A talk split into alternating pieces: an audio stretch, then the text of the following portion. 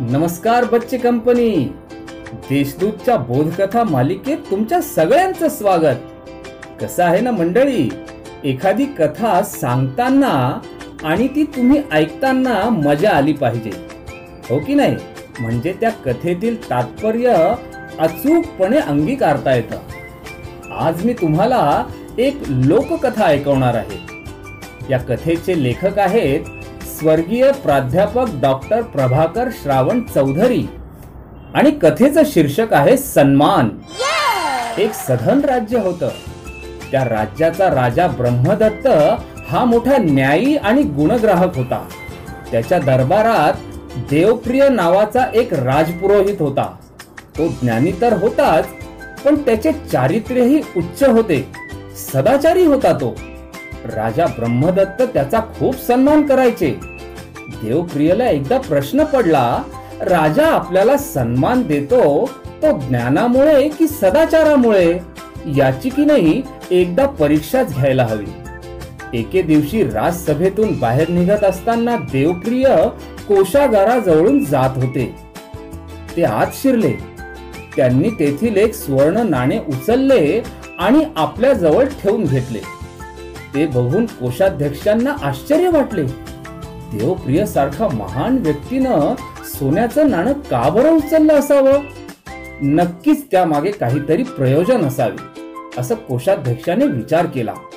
कदाचित घाईत असावे म्हणून कारण सांगितलं नसेल पण ठीक आहे ना नंतर सांगतील. दुसऱ्या दिवशीही देवप्रियाने तसंच केलं. कोषाध्यक्षाने यावेळी संयम पाळला. तिसऱ्या दिवशी तर देवप्रियाने मुठभर सुवर्ण नाणी उचलली.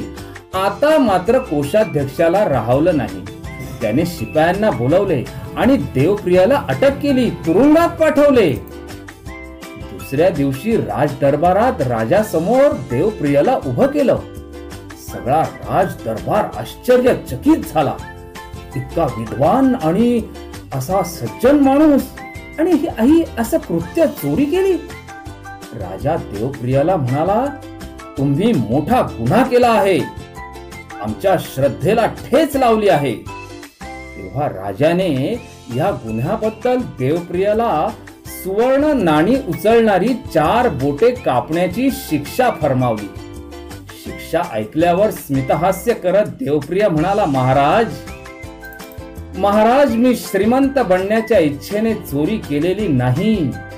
आपण माझा सन्मान ज्ञानामुळे करता का सदाचारामुळे? हे मला समजून घ्यायचे होते. मी माझीच परीक्षा घेतली महाराज.